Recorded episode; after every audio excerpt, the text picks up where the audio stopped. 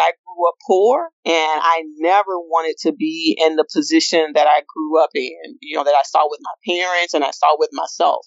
I remember people bringing us some of those government assistance foods over so that we could eat. Um, and so I just didn't want, and it motivated me. And I knew that my way out would be through education. And so I always excelled in school and did all those things so, so that I could live differently. You're listening to the Millionaires Unveiled podcast, where you'll hear the stories and interviews of everyday millionaires. We'll unveil their decisions, their strategies, and their current portfolio allocation. Now to your hosts, Clark Sheffield and Jace Mattinson. Alrighty, welcome back. To another episode of the Millionaires Mail Podcast 237. Jace, what's going on? How are you? Doing great, man. How you doing? Good, good, doing good. We were talking a little bit about the changes that are coming to company 401ks. A decent amount of changes, everything from possibly allowing crypto to automatic, what do they call it? Automatic requirement, right? Or automatically putting people into 401k. Um, so a few changes coming up, it seems. Yeah, I think some of that automatic enroll enrollment uh, is is prevalent among a lot of companies, but having a requirement – such that you enroll employees and you also have a, you know, not just enroll them, but you're requiring them to, to put to, you know, put in 3% or whatever versus allowing them to just, uh, choose right off the bat will be interesting. We, we did this at a couple different companies I've been a part of. And, you know, part of it was to, to, for various reasons that we could get into, you know, on a different episode, but it was interesting because we only had like, I don't know, less than 1% actually ended up opting out after the fact. So it was like people just didn't want to go click the button to enroll. But if you automatically enrolled them, they weren't going to go click the button to get out type thing. So pretty, pretty interesting. But also the, you know, having crypto and allowing crypto to be traded within inside tax advantaged accounts like a 401k will be interesting to see how that plays out, uh, you know, especially as crypto has become much more prevalent, you know, over the last couple of years. Yeah, so a couple interesting stats. This says just a business article online says 68% of private workers, six eight, have access to 401ks. Only 50% use that. So some of the automatic enrollment, I think, is is starting to or is is trying to attack that problem. This says by the end of the decade, 21% of the country's population will be 65 years old or older up from 15% in 2016. Most retired adults have some type of retirement savings, but only 30% think their savings are on track. So you start thinking about that and Social Security. I mean, really, this change, though, isn't going to affect the people that might be in trouble here retiring in the next 10 years, right? Probably not enough time for them to catch up realistically. Yeah, probably not at all. But anyway, maybe a needed change. And, and Bitcoin's interesting too. I mean, it, it's getting easier and easier to buy, right? Or cryptocurrency in general, but potentially adding that as a 401k option is interesting. I think Fidelity, I recently read, was one that is recently allowed 401k plans that are done through Fidelity to add crypto to your holdings. Yeah, man, that's your that's yours, right? You're gonna get some get well, some crypto in your well, Fidelity accounts. Fidelity, but, yeah. Anyway, some interesting changes I think I think are coming up, and then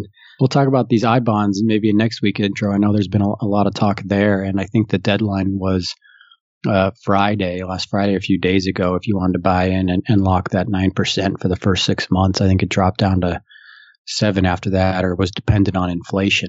Tick those out six months at a time, but we'll talk about that coming up because I think that's been a hot topic in personal finance and something. It's it's limited to ten thousand dollars per social security number. Admittedly, I don't know on the kids if there's a cutoff on age. So anyway, we'll talk about that next week. I know that's kind of been a hot topic, and it seems like with inflation continuing to go up, that will probably continue to be a topic, um, not just in the last week or two when it's hit more of the news. So anyway, this week we have Keisha net worth of 5.9 corporate executive that grew up poor and has made a few career changes along the way. So fun to have her on. Last week, uh, we had a guest interview with Chad, but also Mitch, net worth of 1.1, and drove drove Uber on the side. So that was one of his side hustles that he did just to earn money when he was driving to work. He tried to drive for Uber, pick up somebody along the way.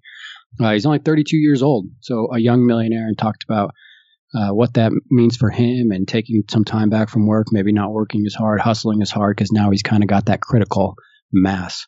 So interesting interview with Mitch. If you have a, a, question for one of our millionaires, send us an email, millionairesunveiled at gmail.com or go to our website, millionairesunveiled.com, hit the tab Ask a Millionaire, and you can write in and we'll ask that live on the show. So thanks for tuning in, everybody. And without any further delay, let's get right into the interview with Keisha. Keisha, do you want to just give us a little about your background or what you're up to now? Yes. Hi. So um, I am a corporate executive, and I worked my way through college uh, with and graduated with no uh, no student loans, and um, you know made multiple changes in my career to advance. And um, you know my net worth now is about five point nine million dollars. I'm a do-it-yourself index investor. Uh, never really used a, a, financial advisor for any long period of time, and uh, one of of the things that I learned early on is that I needed to wanted to, I should say, put God first in everything that I did. And because of that, I believe he has, has shown, given me a way um, to be successful in life. Awesome. So net worth at 5.9 million. How is that broken up? So um, it is broken up with about uh, 2.5 million in a taxable brokerage account. Um, I have an HSA of 40 thousand dollars. I just started um, investing in that a couple years ago. Just learned about the benefits of that. Um, one hundred and sixty-three thousand in Roth. Um, I have one point five million in a four hundred oh one k. I have about twenty thousand in cryptocurrencies and seven hundred and sixty-five thousand in stock options and RSUs. And then also right now my pension is about eighty-five thousand dollars a year when I when I retire. Okay. And have you always been an index fund investor? So I've always been, um, so since the time that I first learned about 401k and my, what I call my first real job, um, and they told me that I would get a match if I would put certain amount in. I always put that minimum amount in to get the match. And I can tell you when I first started, I had no idea where I was putting the money. I think I looked at the funds and I think at that time I may have chosen like fixed assets and balance. So I think it was really, really conservative at that time. And then I went, and so I would always just invest in my 401k. And then I started to have a conversation with a coworker, and she talked about dividends and investing. And I remember buying a few stocks early on, right before the dot com bust. And I can remember being like buying like GE and Cisco and some of those things. And, you know, they just sat there. They never rose. And, um, and so I think my first impression of this really investing in the stock market is like, you know, this does this doesn't work. And then I stopped for a while and then I'm not sure. Oh, I know what it was. Um, Larry Burkett. I, I should definitely mention him. In my church, we uh, did a budgeting class and Larry Burkett talked about investing and index investing. And that's really got me started on budgeting, becoming debt free. And, and I started to, to, to buy mutual funds. Interesting. So you've been investing in your 401k since basically you graduated college. Is that correct? That is correct. And always enough for the match. How many years do you think you've maxed it out or or done more than just the match? So I definitely have done more than the match for maybe 20 years. Oh wow. Okay. Yeah, yeah. Would you say you've maxed it out that whole period? I've maxed out my 401k maybe for 10 of those 20 years. And so that means fully maxed, the, you know, pre-tax and after tax. I've been doing that for the last 10 years. Okay. And are you going to mm-hmm. continue to do that? Oh, absolutely. I mean, a 6 million bucks, let's call it. Did you ever think that you would be here at 6 million? Never, ever in my wildest dreams. I think, you know, a few so 10 years ago, I became really serious about investing. And what I mean by that is at least I started to educate myself a bit and just trying to understand. And I really got focused on these fees. And when I realized, because at one point I was, I had some um, bonds at Edward Jones and oh and I also had some mutual funds at, at Edward Jones and they weren't index funds they were active funds and I realized the fees. And so that really got me to under, you know, looking into what is this all about. And so I switched and started to really focus and move to Vanguard and start focusing on reducing, reducing my fees. Interesting. So now that you're at 6 million, at what point do you say, Hey, I've made it. I'm going to move on to something else. Are you going to continue to work? That's a good question, and I can say uh, so. I am. Uh, I will be 49 um, in this year, and I can remember a few years ago. It was three years ago, where I was um, coming back from an international assignment back to the U.S., and I was just tired of working um, in corporate America, and I was just ready to retire. And so I I was listening to a podcast, and I found a podcast where it talked about. I think it was like the 98 dollar financial plan, um, and so I you know met with the person and he reviewed my finances and he basically said you could you could retire today. And and so and so I really considered that. And then I met with a few of my really closest friends. I call them my board of directors. And so before we make any major decisions in life we we get together and we talk through the pros and the cons and what should we do. And they, you know, gave me some advice. Maybe I should try something different before I decided that uh, I would leave corporate America because I'm not the type that could just maybe travel and not do anything. I have to be in doing something. And I really at that time didn't have a plan. I just wanted to leave, uh, but, but, I, but I wasn't going to something.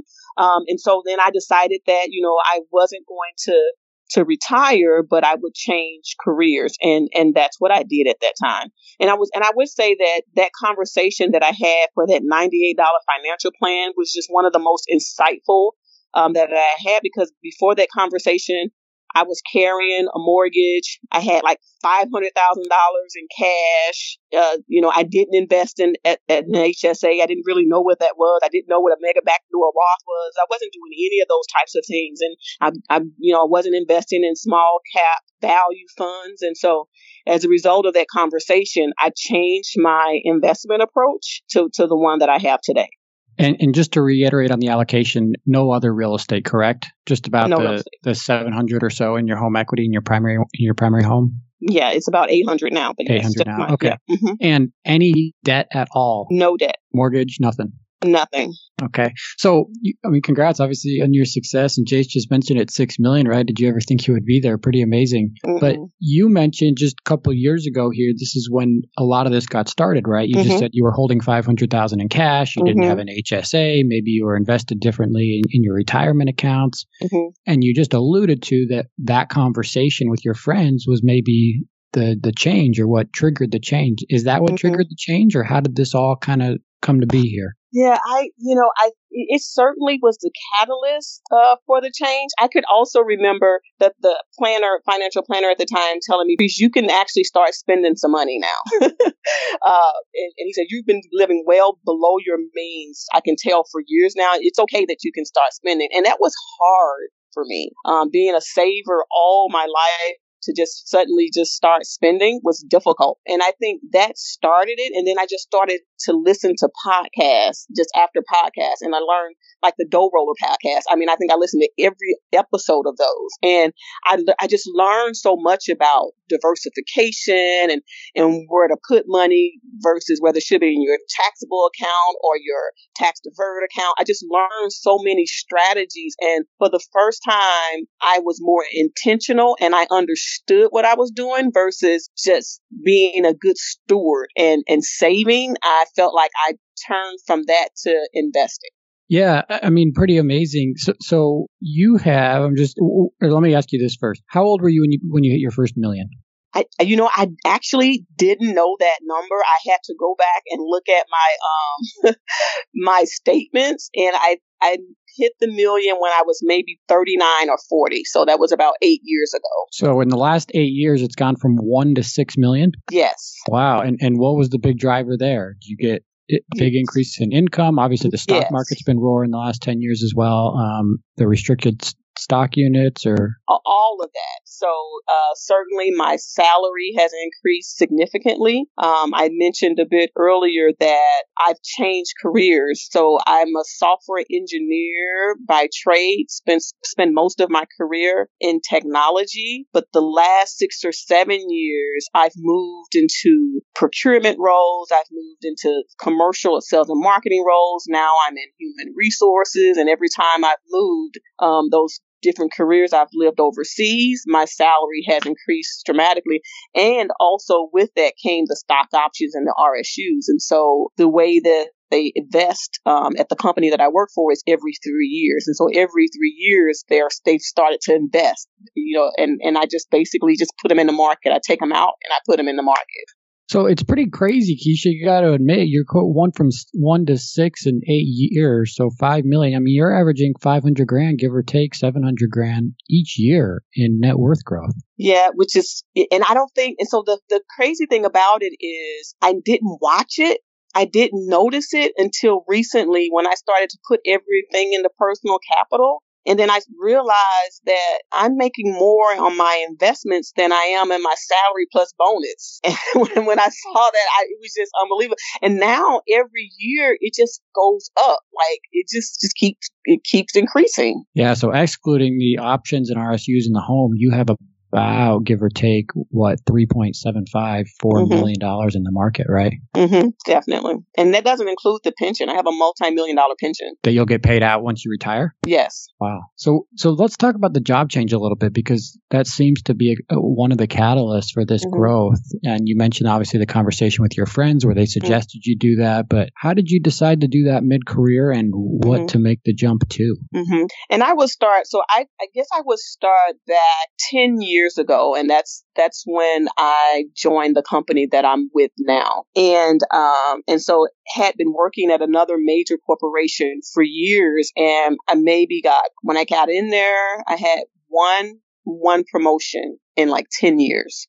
And it became obvious to me that in order for me to continue to grow, I needed to leave that company. And it was tough. And I can remember my father saying to me at the time, you know, when I told him, Hey, I'm leaving this company and I'm moving from the Midwest to the East Coast, he thought, why would you do that? You have a great company. This is crazy. You're not, you're not thinking and all those different things. But when I moved to the East Coast to work for the company that I'm at, you know, my salary increased. I started to get stock options. I can remember I had stock options and I didn't know what they were. Like I didn't know what an RSU was. Again, I was the first corporate executive in our family. And so no one, I had no one to talk to about stock options and what to do with them, et cetera. I just had to learn these things as I went on the way. But then as I went to this new company after two years, I went from you know, uh, director to executive director. Another two years, I went from executive director to vice president. You then another four years, I went from vice president, vice president. We have different levels, and to to where I am now. And I just got another promotion after being promoted after a year. So. And then the, sky is the limit. And so, you know, getting those different promotions and different functions and different levels have certainly helped to accelerate, you know, my earnings and, and my career.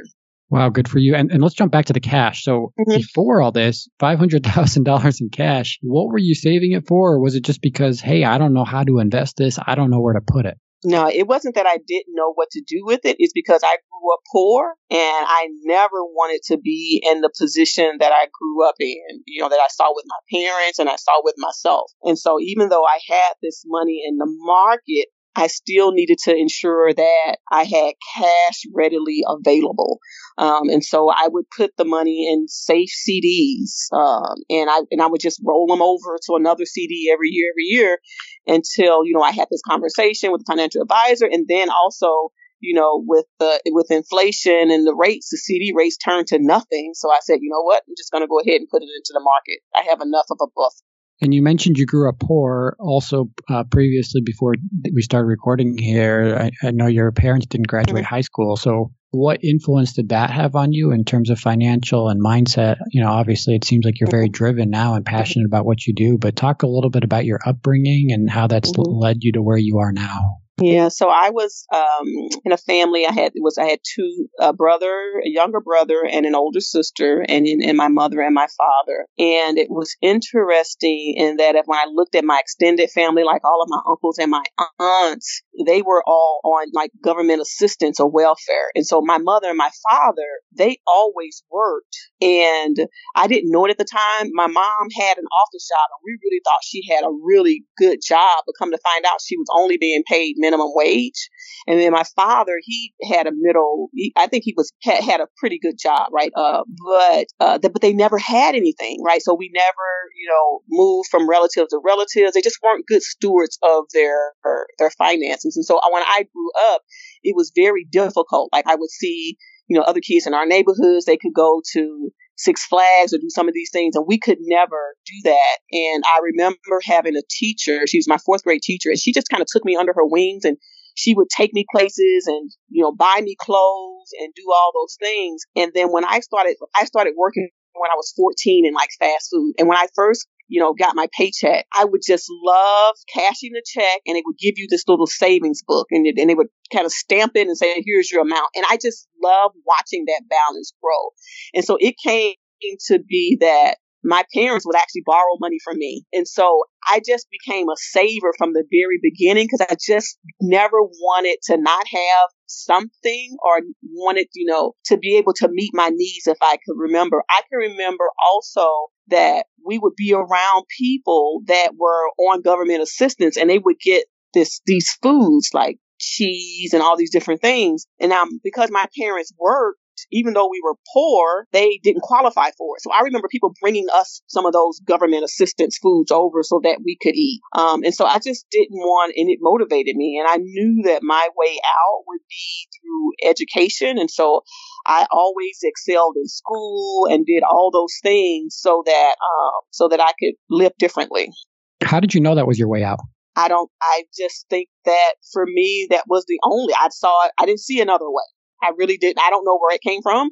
Well, I do know where it came from. You know, I have a very strong faith, and I just believe I was being led in, in, in that way. Keisha, I want to I want to press you on something a little bit that, that we've kind of hit on. So you've gone on this journey, grew up poor, see your way through education, your belief in God. You go and, and, and get this great career, switched career paths a little bit along the way, accelerated your earnings.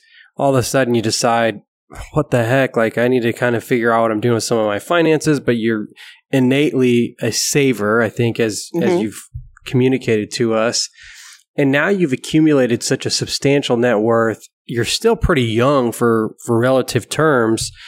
What does the next decade of investing, career, life look like for Keisha?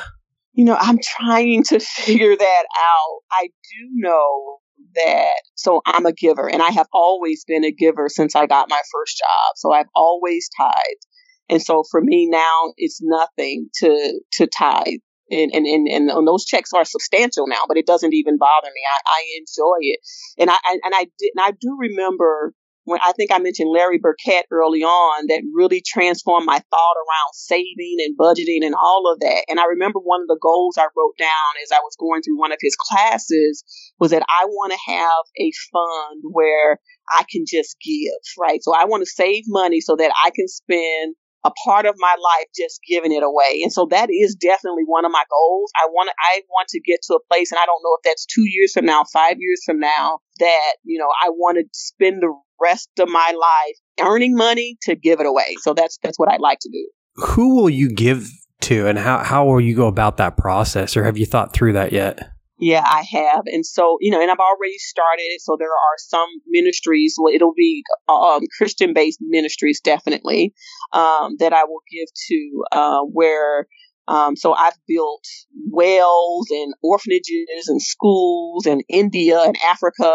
through a ministry that I give to. So I just want to continue to do that. So I'll just, I'll vet the ministries, uh, but I definitely want to give through Christian organizations um, that are, that are changing the lives of those that are underprivileged. And you don't have a, n- a number at this point anymore. No, I, I did. I never had. I mean, I had that desire to be a millionaire, but I have when I you run some of these calculators and I can see like where this could grow to. Um, and so at my company, we have a service where it takes your your your finances and it kind of calculates it out and you know how much it'll be over by the time you retire. And if I, if I live to 95 based on my trajectory now I have a 50% savings rate. When I die I'll still have like 50 million or something like that. Some crazy number that they're calculating. Mm-hmm. So we get a lot of requests and just questions in from listeners who are, are in your stage of life and are just trying to figure out for themselves, just like you are, when to kind of wind it down and move on to that next phase. In your case, it sounds like you're going to do a lot of ministry and giving and whatnot.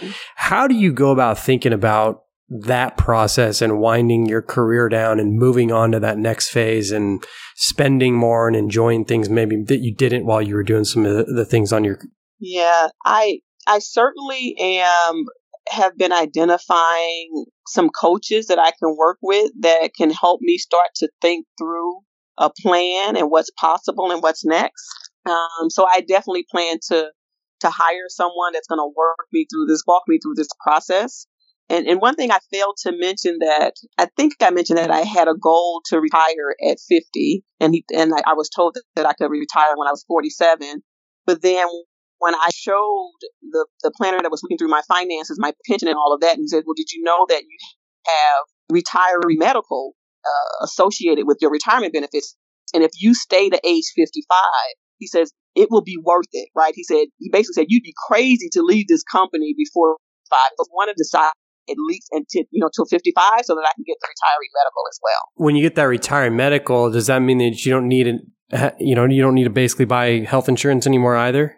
Yeah, it's the cost of it is so it's very very small. Yeah, so yeah. Okay. Mm-hmm. So I want to ask, you know, just in terms of your career and career management, and and maybe let's start with actually the RSUs.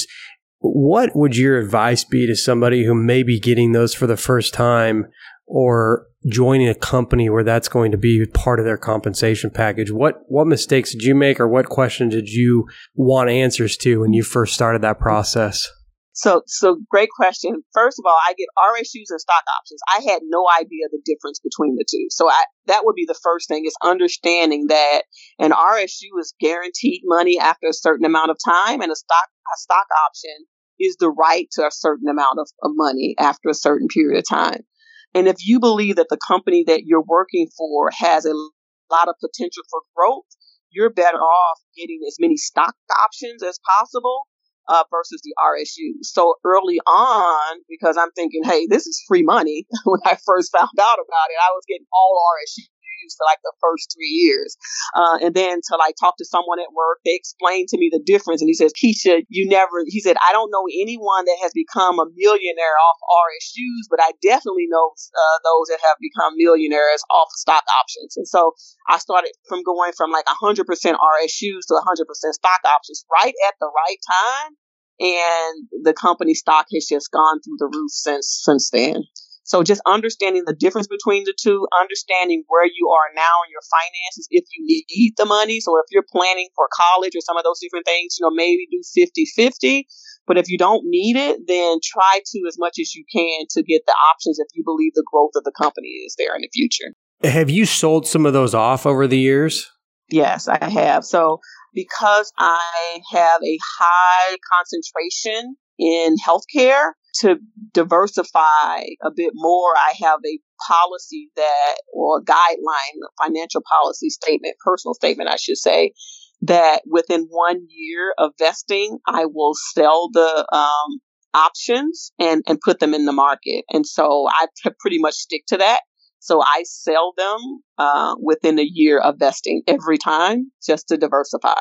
Interesting. And that's partly because they keep rolling and you're getting more and more every year yeah, every year I get every year I they they invest. I have more. Okay.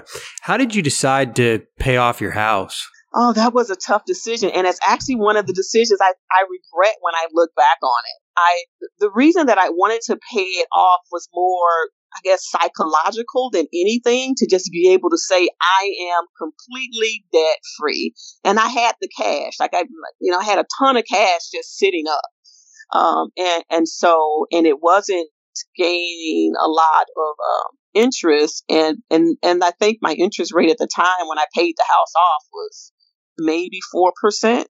Um, and so I paid it off for psychological reasons. Um, but I know if I had kept that money in the market over the last six years, you know, I lost on a lot of gains. But I, I, I say I what's one of my regrets. But then again, I'm not sure if I do. I really do regret it because I like the, I like the understanding and the feeling to know that I don't owe anything to anyone. They'll give you a mortgage on it, I bet. if you want to go back, right? so, how many times have you bought and sold houses throughout your career? Good question. So, because of my career and because of the changes that I had to make in order to progress, I have had to sell houses. I think the longest I've ever stayed in a house was maybe five years, and that was the first house that I had actually built from scratch. I acted as my own general contractor, so I could save tons of money. Always thinking about savings. And so so I haven't been able to really get the appreciation that others would get if you stay in a house, you know, five or six years. However, every time I've moved but one time, it was a company relocation. So they paid the commissions and most of the closing costs and all those different things. So I don't believe that I became, and I never lost money. I just lost out on the opportunity of, of, of gains. So maybe five or six times. And you mentioned you bought your first house at the age of 23 for $63,000. Is that yes, right? That is correct. Wow. And how come you never kept any of them or held any of them as rentals?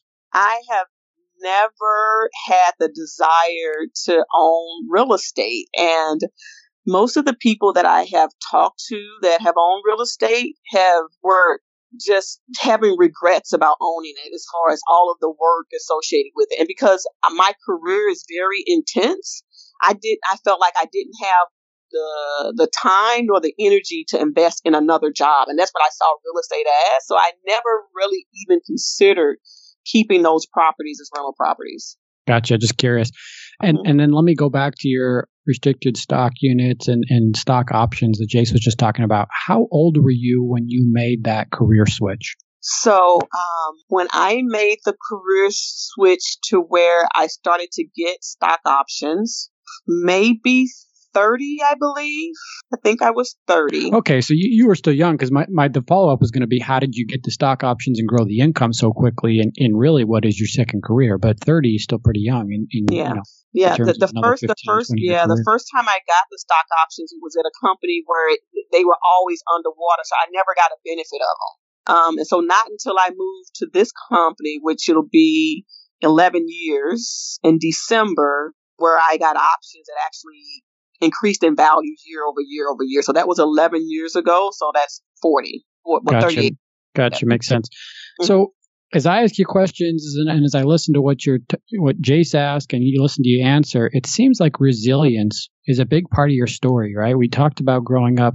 Your parents didn't finish high school. You grew up poor. You had a saving mindset you were pregnant as a teenager, right? Yes. You worked, you worked through jobs to, to mm-hmm. go through school. You didn't take out big student loans. You worked hard to keep debt under control. You were wise with your money. Just curious on resiliency. How has that led to your, or what part has that played in your success? Because to me, listening, it seems like it was a big part of it. It certainly was. I think that's the thread that goes um, through my life is that you get an obstacle and you you know you figure out a way over it around it or you know um, under it. And, and you know just by faith knowing that you know i can overcome this and that somehow some way you know i'll be able to to make you know uh, lemonade with with the lemon. So i would say absolutely. I think it takes resiliency to move one career, leave a great company, right, for another company on the on the East Coast, and you're from the Midwest, and then once you're there, to leave a function that you've been trained in all your life to go to another function. And every time you do this, a bigger risk because you can say, okay, now this could be the one. And, and I can remember always saying to myself, okay, okay, Keisha, this is it. You have this time, you have bit off way more than you can chew, and this is going to be the end of it for you. But every time, you know, the grace is there, the resiliency is there, um, and that, you know, somehow I rise to the top. Yeah, good for you. Good for you. It's impressive. Did you worry about, I mean, Jace asked earlier if, you, if, earlier if you thought you'd ever get to 6 million. You said no along the journey, did you worry about money? And at, at, what point did you realize you talked about meeting with your financial advisor? He said, Hey, you can spend a little bit more now, but did you worry along the way? And at what point did you feel like, okay, I'm in a good position here. I don't need to worry so much going forward? Yeah, I, um, I have always been concerned about money and having enough or not having enough. And it's just been a part of me because of the way that I grew up having so much lack and I can honestly say that maybe within the last three years, I have started to feel a bit more comfortable where I, I, I'm convinced now that I don't think I will, will run out, but yet I still save like crazy. Um, and but don't get me wrong, I haven't lived a life of you know not doing. I travel. Um, you know, I live in a nice home. And, and all those different things. So I don't feel like I've missed out on anything, but I certainly feel like I can now enjoy things a bit more because of the position that I'm in. Yeah, no, I was just curious. It's just always interesting to me to, you know, you have somebody worth $6 million and did they worry along the way? And, and do you wish you would have spent more along the way and, and these sort of things? So appreciate your answer there. On let's move to financial advisory. I know you hired a financial advisor a couple times. Um, you currently don't use a financial advisor, right? That is correct. So, what was your take on on using a financial advisor? Curious to hear how that went. Well, first of all, I don't I think you can do it yourself. Absolutely. I think there's so much information out there on podcasts and books. You keep it simple, do low cost index funds. You really don't need uh, an an advisor. Um, I I regret that when I was started listening to Dave Ramsey, and then I went out and got one of his advisors. I forget what they call them. And and I can remember one time getting the statement in the mail, and I looked at it, and I'm thinking okay, my account is down like maybe 10%, but yet I'm still paying him. I just could not understand that. And so that was the last financial advisor I hired. Put all my stuff back in because I remember when I when I got that advisor, I was in Vanguard. He took all of my stuff out of Vanguard and put it in Lincoln something I can't remember. And so then I, you know, once I fired him, I was like, "That's it, I'm done. I can do this myself." And I started reading, listening to podcasts, and all of that. So I really believe that you can do it yourself if you keep it simple. Awesome. Do you have kids? I do. I have three kids.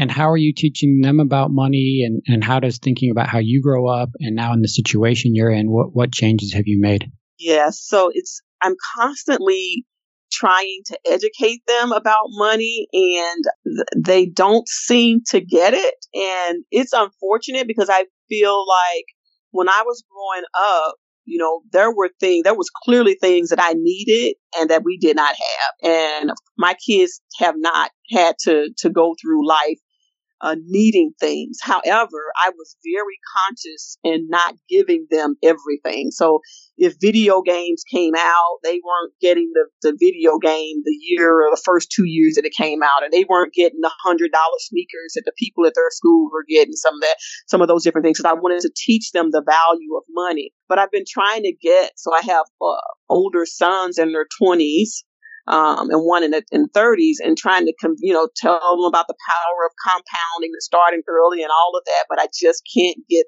them to, to do it, to, to just, to, to, they just don't have that saving type of mindset. Do you plan on passing any down to them? It's a good question. So I recently redid my estate plans and my wills, and before I had, um, you know, just splitting it, you know, certain amount to charity, percentage to, to my kids split up or whatever. And I recently just changed that to just kind of a, a lump sum to each one of them. And then the rest goes to charity. So I do not plan to leave them lots of money. I plan to leave them something, but certainly not, not a not, not a lot where they could just not work or do anything else. Do they know of your wealth at all? No, they, they don't know. I mean, they know that, you know, mom has a nice job and and all of that. And so, but recently, you know, my, um, my daughter has been saying, well, mom, you're rich. So I don't know who she's been talking to or what she's seeing, but no, they have no idea to the, the extent. What about any other friends or family? So I recently um, told like my, the the group that I said it's called my board of directors. The the three women that I speak to, they know. They don't know to the extent. I I certainly plan to send them this podcast. Um, I told them I would, but um, so no, it's most people will not anyone knows it to the extent of what I have. You mentioned this group of women that you've got as part of kind of your personal board of directors. When did you assemble that and what's what's maybe the main purpose for that as it relates to your life and your financial future?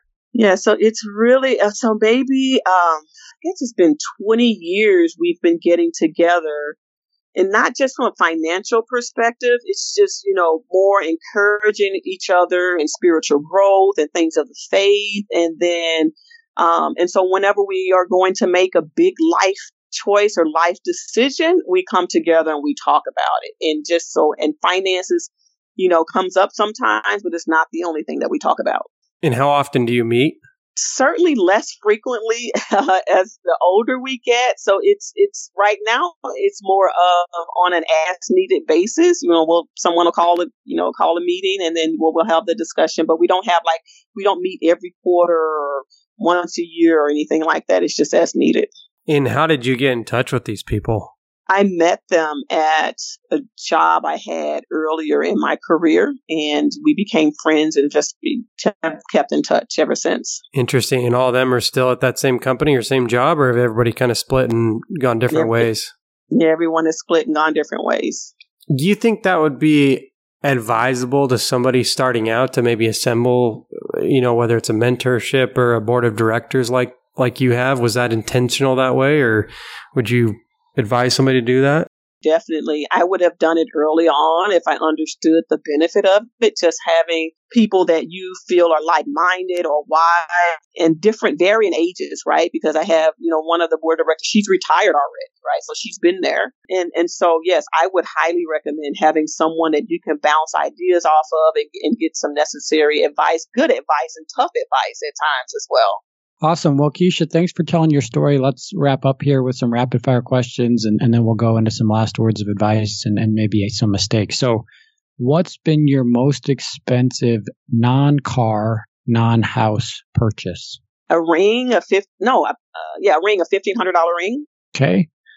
What's been your most expensive vacation? Most, exp- I would say a vacation to Hawaii. How much, five, give or take? About five grand. Five five thousand. Yes. Five thousand. Okay. Uh, most expensive car you've ever purchased. I just so here's a funny story. I just purchased. So when okay, I have to tell you this story. So when I was um, on this international assignment, I'm not sure if I mentioned that I lived uh, overseas for my company, and at that time they gave me a company car, and I can remember telling my friends that the only way that I would drive or Mercedes is if someone gave it to me. I don't care if I can afford it. There's no way I'm going to spend that kind of money on a car. So when I get on this assignment, my company car is a Mercedes. And so before then, I drove Hondas. I every Honda. I've had like 10 Hondas. Loved it. Never had a problem with it. But after driving that Mercedes, I was ruined, you know, just with the luxury and the ride and all of that. So when I came back from Europe, I, I it was tough, but I bought another Honda, but I was so displeased. And so I recently, maybe two years ago, I bought a used uh, Mercedes GLE and I paid cash for it about, uh, with a trade in was like $26,000. Okay. What if you had to spend $10,000 right now on something? You couldn't keep it, you couldn't invest it, had to spend it. What would it be on? Uh, a vacation with my friends or my family. Okay. Uh, we talked about a financial advisor. What about household income as much as you're comfortable sharing? What's your range of household income through your working life? I can remember, so I'll start with real jobs. So not the jobs that I had prior to graduating college. So I remember my first job, I got my offer letter. It was $33,500. I thought I had made it. And then so my, so 33,500 and my current salary with bonus is about 600 and what was that first job? We talked about the career switch a little bit. Now you're a corporate executive but what was the first job in? What field? It was in computer programming. Computer programming. Okay. Uh, wow amazing income. And then what about household expenses annual household expenses? It's about $85000 a year. So keisha you're the millionaire next door here yeah. Right. I mean, Jace, Jace asked you if people know if you're wealthy or not. You said no. I mean, you're really you're flying under the radar here. Mm-hmm. Definitely. Okay. What does it mean to be happy or fulfilled, and has this money brought happiness and fulfillment to you? So, to be happy and or and fulfilled is to be able to have a choice in life to do what you want to do when you want to do it, how you want to do it.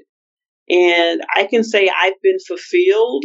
Um, and it wasn't the money or the net worth that got me there. It was just knowing that, you know, I'm doing my best. Um, I'm living out my faith and I'm able to help others and that I can live, leave a legacy. Yeah. Thanks for sharing. So last words here. if someone came to you and asked, "Hey, how could you do this? It's amazing, six million dollars. I want to be just like you." What's your answer? How do they do it? What do they do along the way, or what mistakes should they avoid? Yeah, I would say certainly start early. Keep it simple. Keep your fees low. You know, get you some low cost index funds and um, automate as much as you can. Um, you know, autom- put your money into your 401k, 401k automatically, put your money into your brokerage accounts automatically, and don't make any rash financial decisions. And also not allow um, life creep. Like when you get a raise or a promotion, don't feel like you have to keep up with the Joneses to be able to demonstrate to others who you are. Just be comfortable in who you are. Yeah. Hey, let me ask you one more, even though I just said that was the last question. In the form you filled out prior to the interview, you said, as a female, don't abdicate your financial independence. Mm, yes, and, you know, we've had, we always try to find as many women as we can to come on. So just wanted to get your take and give you a chance to talk about that. Yeah, I would certainly say as as a woman, you need to make sure that you understand your finances, um, that you're able to support yourself, um, and that you're you're investing in yourself as far as your career, your personal life, your spiritual life.